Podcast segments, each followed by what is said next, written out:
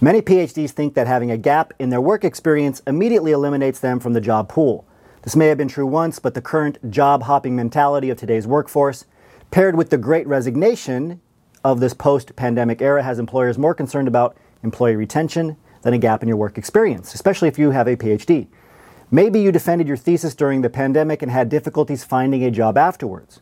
Or perhaps you decided to take time off to focus on your family. No matter the situation, employers now realize the gaps in your work history aren't immediate red flags. Instead, employers are looking for job candidates who can offer them loyalty and dependability. And this is something that PhDs excel at.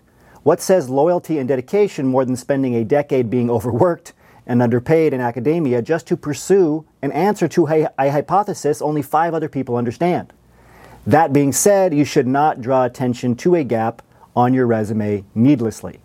One of the best ways to avoid doing this is to use a functional resume format. So, the functional resume has been around for decades and is a great way to showcase the value you can bring to a company without dates. Believe it or not, employers prefer that you list your work experience in order of relevancy rather than chronological order. So, instead of organizing your work experience by your academic job titles and the time you spent with those titles, replace these academic titles with headings that highlight your skills like project management teaching and mentoring, or research and analysis. Then, underneath each subheading, include the job titles you had while you developed these skills. For example, you would write gained as a postdoctoral researcher at XYZ University underneath the skill you listed in the subheading. This information would be followed by a list of three to five bullets for each title describing your experience and accomplishments. By highlighting your relevant skills and experience in this way, employers will not notice any meaningful gap you have on your resume. Another key is being transparent and forward thinking when describing any gap on your resume.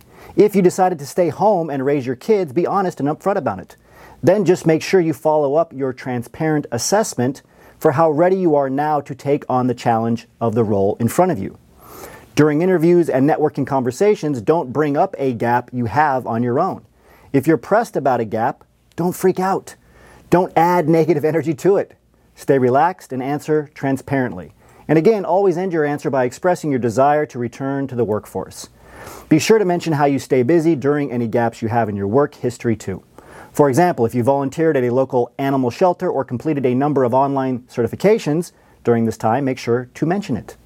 Anything that shows that you're interested in growing as an individual will make you stand out. Lastly, when searching for job openings at companies known for their supportive culture, a good employer will understand that life doesn't always go as planned, and gaps sometimes happen. This takes us to the end of today's transition report. Remember your value as a PhD and start thinking and acting like a successful industry professional.